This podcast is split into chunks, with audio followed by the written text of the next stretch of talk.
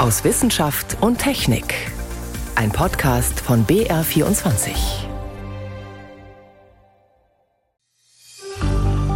Adarniya Pradhan Mantri Namaskar. Sir, we have achieved soft landing on the moon. India is on the moon. Indien ist auf dem Mond. Das hat diese Woche der Chef der indischen Raumfahrtbehörde verkündet. Das Land gehört damit endgültig zu den Big Playern in der Raumfahrt. Darüber berichten wir gleich. Außerdem ist jetzt endlich klar, warum Männer teilweise heftiger an Corona erkranken als Frauen. Das könnte den Kampf gegen schwere Corona-Infektionen deutlich erleichtern. Auch darum geht's in der heutigen Sendung. Und wir fragen, warum viele freiwillige CO2-Kompensationsprojekte mehr versprechen, als sie am Ende halten. Sie hören BR24 aus Wissenschaft und Technik. Mein Name ist Ann Kleinknecht. Großer Jubel in Indien diese Woche. Das Land hat als vierte Nation der Welt erfolgreich ein Raumschiff auf dem Mond gelandet. Nach den USA, Russland und China. Chandrayaan 3 heißt die Sonde, die in der Nähe des Südpols weich aufgesetzt hat. Für Indien ist die geglückte Landung ein Riesenerfolg. Vor vier Jahren hatte das Land schon einmal versucht, ein Raumfahrzeug auf den Mond zu schicken, aber damals war der Kontakt zum Kontrollzentrum auf der Erde abgebrochen. Diesmal hat's geklappt. Unsere Korrespondentin Charlotte Horn hat das Event in Neu-Delhi verfolgt. Bis zuletzt ist die Stimmung im Nehru-Planetarium in Indiens Hauptstadt Neu-Delhi angespannt. Auf der Kuppelleinwand verfolgen sie die Mondmission. Als die Moderatorin verkündet, dass das Landemodul erfolgreich aufgesetzt hat auf dem Mond, springen die meisten von ihren Sitzen.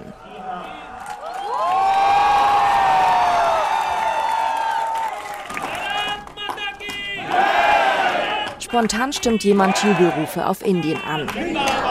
Diese Mutter ist extra mit ihren zwei Kindern 20 Kilometer hierher gefahren. Sie wollte den historischen Moment an diesem besonderen Ort live miterleben. Ich bin sehr aufgeregt. Ich möchte es meinen Kindern zeigen und sie zum Lernen anregen.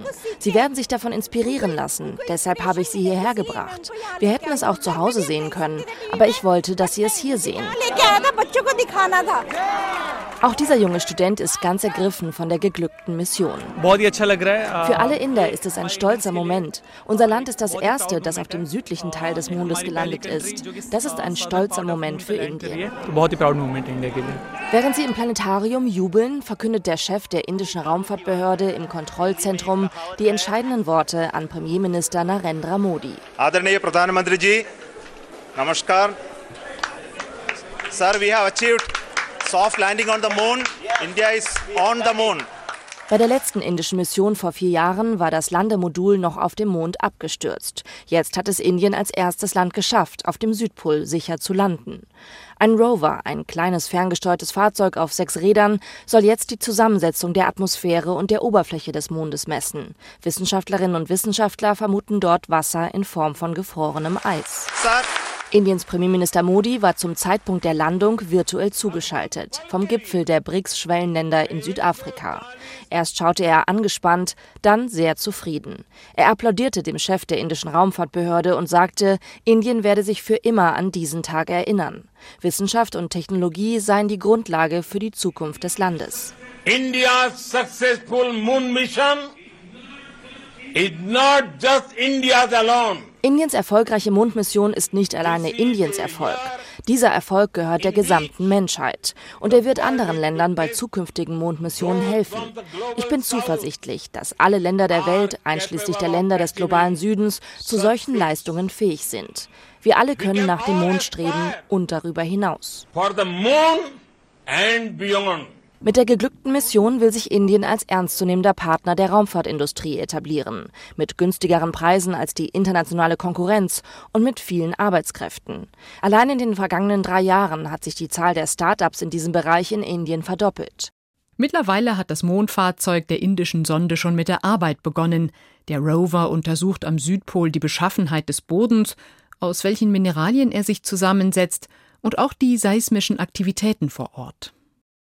Ältere Menschen, Personen mit Übergewicht und Männer haben ein höheres Risiko, schwer an Corona zu erkranken und daran zu sterben. Wieso ausgerechnet Männer? Ein internationales Forscherteam ist dieser Frage auf den Grund gegangen und hat jetzt die Ursache für diesen Unterschied zwischen den Geschlechtern entdeckt. Die Studie könnte den Weg freimachen für einen neuen Therapieansatz. Daniela Remus mit den Einzelheiten. Rund drei Viertel aller Patienten auf den Intensivstationen mit einer schweren Covid-Erkrankung waren und sind männlich. Und schon relativ früh während der Pandemie stellten Forschende fest, bei den meisten dieser Männer mit einer schweren oder sogar tödlichen Corona-Infektion befindet sich der Hormonhaushalt in einem erheblichen Ungleichgewicht. Wenig vom männlichen Geschlechtshormon Testosteron aber dafür viel weibliches Östrogen, erklärt die Virologin Professor Gülscha Gabriel vom Leibniz-Institut für Virologie in Hamburg. Insbesondere niedrige Testosteronwerte beim Mann korrelierten mit einem schweren Infektionsverlauf. Die molekularen Ursachen, wie es dazu kommt, waren weitgehend unbekannt. Damit wollte sich das Team um Gülscha Gabriel aber nicht zufrieden geben. Deshalb suchte die internationale Forschungsgruppe in den Genen, die den Hormonhaushalt steuern, nach Erklärungen und fand sie in einem Gen, das den Stoffwechsel von Testosteron beeinflusst.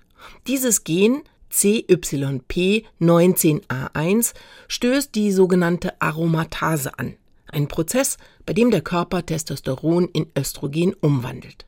Denn, was vielleicht auf den ersten Blick überrascht, auch Männer brauchen in einem gewissen Rahmen das weibliche Hormon Östrogen, zum Beispiel für den Knochenstoffwechsel oder für ihre Fruchtbarkeit. Aber dieser Prozess kann gestört werden. Gemeinsam in der Kooperation mit den Humangenetikern der Universität Siena haben wir Zugang zu einer sehr großen Kohorte an Corona-Patienten bekommen, deren Genom sequenziert wurde und konnten eine Variante identifizieren, eine Mutation in diesem Gen, die besonders häufig bei Männern, die hospitalisiert wurden, gefunden wurde. Diese genetische Mutation kommt in der Bevölkerung grundsätzlich nicht besonders häufig vor. Aber von den Männern, die aufgrund eines schweren Krankheitsverlaufs intensivmedizinisch behandelt werden mussten, trugen fast zwei Drittel diese Mutation. Gülscha Gabriel und ihr Team schlussfolgerten daraus, dass diese genetische Variante durch das SARS-CoV-2-Virus dazu angeregt wird, die Umwandlung von Testosteron in Östrogen zu intensivieren. Mit der Folge, dass der Hormonhaushalt aus der Balance gerät und dadurch ein schwerer Verlauf von Covid begünstigt wird. Wir haben dann auch in Proben von äh, Patienten, die an Corona verstorben sind, zeigen können, dass vor allem in der Lunge der Männer, die an Corona verstorben sind, die Aktivität dieses Gens immer noch sozusagen sehr stark ausgeprägt ist. Das könnte erklären, warum die an Covid erkrankten Männer häufig eine massiv beeinträchtigte Lungenfunktion hatten und haben und sich die Lunge oft auch über Monate nur sehr schlecht erholt. Um abzusichern, dass diese Genmutation in Kombination mit dem SARS-CoV-2-Virus den Hormonhaushalt der Männer so folgenreich durcheinander bringt, haben die Forschenden in einer Medikamentenstudie mit Hamstern untersucht, ob es möglich ist, diesen Prozess der hormonellen Umwandlung zu beeinflussen oder sogar rückgängig zu machen. Und zwar durch ein Medikament, das bereits in anderen Zusammenhängen zugelassen ist. Es gibt ein klinisch zugelassenes Medikament, was die Aromatase hemmt. Das haben wir im Tiermodell evaluiert und konnten zeigen, dass davon primär die männlichen Tiere profitieren, nicht die weiblichen Tiere. Und dort konnte auch die Lungenfunktion schneller wiederhergestellt werden und die Tiere konnten sich schneller erholen. Ob diese Therapie auch bei schwer erkrankten Männern erfolgreich sein wird, müssen klinische Studien erst noch zeigen. Doch Professor Stefan Bornstein, der nicht an der Studie beteiligt war und als Endokrinologe am Uniklinikum in Dresden arbeitet, sagt, schon jetzt sei klar, dass diese Studie den Blick auf das Hormonsystem und seine Bedeutung für den Verlauf von Infektionskrankheiten grundlegend verändere. Und dass diese Erkenntnisse auch helfen könnten, um auf zukünftige Pandemien besser vorbereitet zu sein. Man kann natürlich auch zukünftige Pandemien behandeln, wenn man das versteht, vielleicht sogar Präventivmedikamente dagegen gibt. Hier ist ja sogar die Überlegung, dass es auch die Lungenfibrose, die schweren Folgen, die wir ja bei manchen gesehen haben, dass die lange Probleme hatten mit dem Lungengerüst, vielleicht auch manche Aspekte des Long-Covid, damit verhindern kann. Ein internationales Forschungsteam hat eine Genvariante entdeckt, die die schweren Verläufe von Covid erklären kann. Möglicherweise werden dadurch in Zukunft neue Therapien möglich. Sie hören BR24 aus Wissenschaft und Technik. Früher oder später lässt das Gehör nach. Das ist ganz normal und fängt früher an, als manche denken. Mit 40 zum Beispiel hört man schon deutlich schlechter als noch mit 20. Kann man diesen Hörverlust ausgleichen? Auch ohne Hörgerät? Zum Beispiel mit modernen Kopfhörern? Das hat sich unser Autor Eneas Roch gefragt. Je älter ich werde, desto schlechter höre ich. Das geht fast allen Menschen so. Es ist ganz normal. Kann ich das nicht wieder ausgleichen? Kann ich meine Kopfhörer nicht einfach so einstellen, dass ich Musik wieder in der vollen Klangbreite genießen kann? Also so.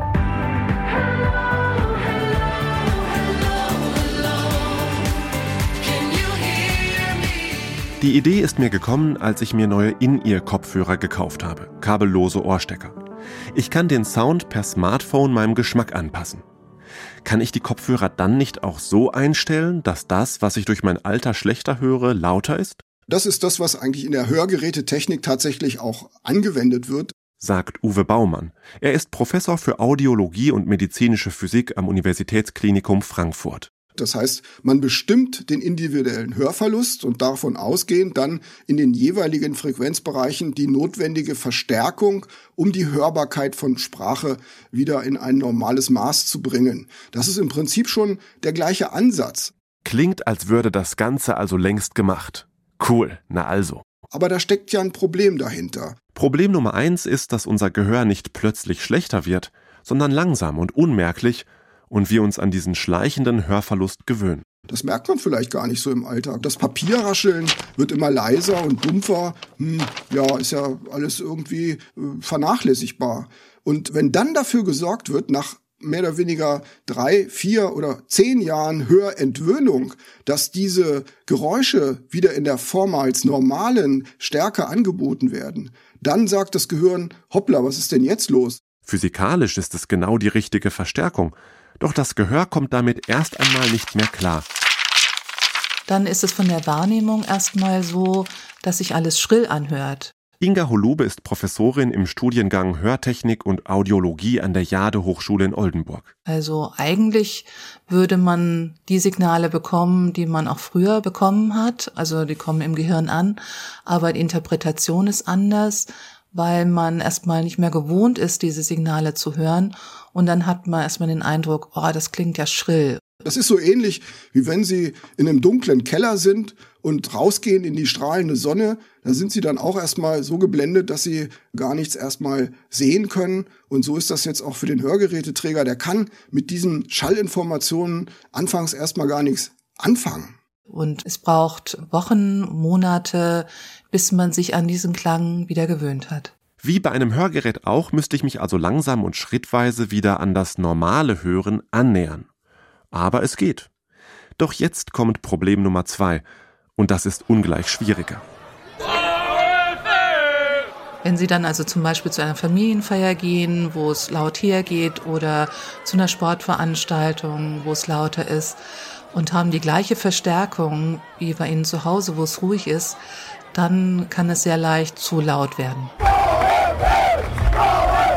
Also so einfach geht's nicht. Man kann nicht nur sagen, hier fehlt was, ich tu was dazu. Man muss auch aufpassen, dass man die Grenzen des Gehörs und die Belastbarkeit des Gehörs mit respektiert.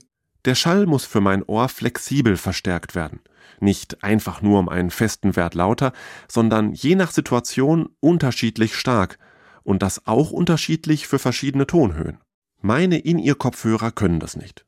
Außerdem bearbeiten Hörgeräte Außengeräusche in Echtzeit, während es bei In-Ears zu Verzögerungen kommt. Es gibt noch mehr Unterschiede zwischen In-Ear-Kopfhörern und Hörgeräten. Hörgeräte müssen lauter sein und ihre Batterien müssen den ganzen Tag lang halten. Hörgeräte sind außerdem auf verständliche Sprache ausgelegt. Andere Frequenzbereiche, wie sie etwa in Musik vorkommen, geben sie in der Regel nicht so gut wieder. Ferner werden sie individuell an den Hörverlust und die Ohrform angepasst und eingestellt, auch damit es nicht zu Rückkopplungen kommt.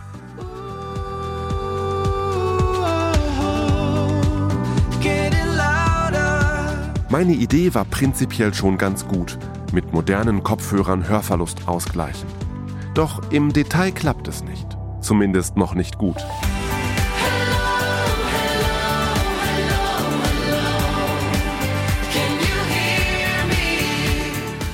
Kopfhörerhersteller schätzen, dass für Menschen mit beginnendem Hörverlust, die noch nicht zum Arzt gehen wollen, In-Ears eine akzeptable Zwischenlösung sein könnten und dass In-Ears in den nächsten Jahren ähnlich leistungsstark wie Hörgeräte werden.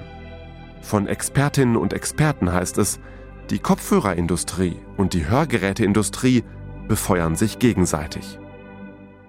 Noch sind In-Ear-Kopfhörer kein vollwertiger Ersatz für Hörgeräte, aber sie werden besser. Das war ein Beitrag von Ineas Roch. Es klingt nach einem praktischen Deal. Wer jede Menge CO2 verursacht, weil er zum Beispiel eine Flugreise macht, pflanzt Bäume und kompensiert so seine Klimasünden, denn der Wald nimmt ja bekanntlich CO2 auf. Diese Art des CO2-Ausgleichs ist sehr beliebt, nicht nur bei Flugunternehmen, auch andere Firmen und sogar Regierungen rühmen sich damit, ein Stückchen Regenwald zu retten. Eine neue Studie kommt jetzt allerdings zu dem Schluss, dass die CO2-Kompensation aus Waldschutzprojekten dem Klima viel weniger bringt, als oft angepriesen wird. Darüber konnte ich mit Professor Julia Pongratz sprechen. Sie ist Geografin an der Ludwig-Maximilians-Universität in München und ich habe sie gefragt, ob es tatsächlich so einfach ist. Man kauft sich einen Baum und kompensiert so seinen CO2-Ausstoß. Gerade die wenig seriösen Firmen suggerieren das gern, aber in der Tat wird das Geld meist in ein Portfolio aus verschiedenen Projekten gesteckt. Und dem Verbraucher ist es dann schwer möglich, den Erfolg wirklich einer einzelnen Maßnahme zu bestätigen. Firmen wären dann natürlich noch in einer größeren Pflicht. Und es sind auch teilweise sehr verschiedene Arten von Maßnahmen, die zusammengenommen werden. Das kann man dann aber bei den anbietenden Firmen durchaus auch nachvollziehen. Also in dem Fall von der aktuellen Studie ging es darum, dass man die CO2-Zertifikate dafür bekam, dass der Wald eben nicht abgeholzt wurde. Es ging nicht um aktive Aufforstung, sondern stattdessen, dass man sagte, na, ohne uns wäre der Wald abgeholzt worden, mit uns blieb er stehen. Hm. Also das ist ja oft wenig konkret. Ne? Auf diesem freiwilligen Kohlenstoffmarkt, da können Firmen oder Privatpersonen CO2-Zertifikate kaufen, aber was das dann genau ist, ist manchmal sehr unkonkret. Ne? Es gibt Standards, die, wenn sie streng sind, sicherstellen, dass die Projekte die Mindestanforderungen erfüllen. Also zu diesen Anforderungen gehört dann vor allem, dass die Projekte wirklich zusätzlich sind, also dass sie nicht sowieso gemacht würden, sondern dass man wirklich eine Anstrengung unternommen hat und deswegen die Emissionen zusätzlich reduziert hat, dass diese CO2-Speicherung dauerhaft ist. Und dann bei den strengen Standards kommt beispielsweise auch dazu, dass unbeabsichtigte negative Folgen für Umwelt, Gesellschaft und Kultur minimiert werden. Aber die Kontroll- und Strafmechanismen auf dem freiwilligen Kohlenstoffmarkt, die sind in der Tat ähm, sehr schwach. Da werden nicht diese ganz hohen Standards angelegt, wie sie beispielsweise bei den verpflichtenden Märkten, zu denen sich die Staaten auch unter den internationalen ähm, Klimaverhandlungen verpflichten, angewendet werden. Jetzt haben Wissenschaftlerinnen und Wissenschaftler sich 26 solche CO2-Kompensationsprojekte in verschiedenen Ländern in Südamerika und Afrika angeschaut und die behaupten jetzt, dass die meisten Projekte die Entwaldung überhaupt nicht stoppen oder weniger reduzieren, als sie behaupten. Hat Sie das überrascht? Nein, aus zwei Gründen. Erstens gab es schon vorher Studien, die Schwächen in Kompensationsprojekten entdeckt hatten zum Beispiel, dass gar nicht die versprochene Fläche aufgeforstet wurde. Da hat man dann nachgeschaut und hat gesehen, naja, diese Fläche existiert gar nicht, beziehungsweise da steht immer noch kein Wald. Und die Autoren greifen diese Arbeiten auch auf. Und zweitens aber liegt es auf der Hand, dass hier viel Schindluder betrieben wird. Die Bestimmung der Effizienz von solchen Kompensationsprojekten ist wirklich sehr komplex. Und auf dem freiwilligen Kohlenstoffmarkt gibt es eben kaum ähm, Kontrollmechanismen. Und der einzelne Konsument, die einzelne Konsumentin kann eigentlich nicht die Glaubwürdigkeit solcher Projekte bewerten. Das darf aber natürlich die Firmen nicht freisprechen davon, diese Projekte ordentlich zu prüfen. Und in der Tat gibt es auch schon NGOs, unabhängige Umweltorganisationen, die sich bemühen, diese Standards wirklich zu bewerten und zu vergleichen. Die Autoren dieser Studie, die haben jetzt sich überlegt, dass sie eben Kontrollflächen nehmen, die nicht unter Schutz gestellt wurden und haben die mit geschützten Flächen verglichen und sind eben so zu einem ganz anderen Ergebnis gekommen. Ist das der Weg, den man eigentlich gehen sollte, um zu realistischen Zahlen zu kommen? Das war das Neue und wirklich Transformative an dieser Studie in meiner Sicht, dass man das Unsichtbare sichtbar macht, dass man wirklich in der Realität überprüft, was mit so einem Wald ohne das CO2-Projekt geschehen wäre. Der Knackpunkt bei dieser Art von Maßnahmen, dieser vermiedenen Entwaldung, ist eben, dass man beweisen muss, dass der Wald sonst abgeholzt wäre. Und das wird unter gegebenen ökonomischen oder politischen Annahmen getroffen. Manchmal wird einfach simpel der Trend aus den letzten Jahren extrapoliert. Und dass sich die Welt dann doch ändert und die Anstrengungen gar nicht in diesem Maße zusätzlich sind, wie man anfangs dachte oder angab, das wird dann nicht weiter berücksichtigt. Und das heißt, dass man eben nicht in den Maß Emissionen gespart hat, wie man vorgab. Also ein Beispiel, die Regierung ändert sich, es kommt eine andere Partei an die Macht und die sorgt plötzlich für ganz strenge Umweltauflagen und dann ändern sich ja die Gegebenheiten. Ne? Das ist ein gutes Beispiel oder dass sich die Marktmechanismen ändern, dass gar nicht mehr so arg Soja aus Brasilien nachgefragt wird und deswegen die Gefahr gar nicht mehr dort vor Ort ist, dass der Wald abgeholzt wird. Und das musste man eben dann realistisch mit einbeziehen. Und da könnte der Ansatz dieser Methode, also dieser Studie wirklich helfen. Das Problem ist natürlich, es ist sehr aufwendig. Die haben da ja auch nur gut 30 Kontrollpunkte gewählt. Und das hoch zu skalieren, das wird wirklich eine große Herausforderung. Aus wissenschaftlicher Sicht, was müsste passieren, damit solche Kompensationsprojekte wirklich Hand und Fuß haben und tatsächlich dafür sorgen, dass das CO2 wieder eingefangen wird?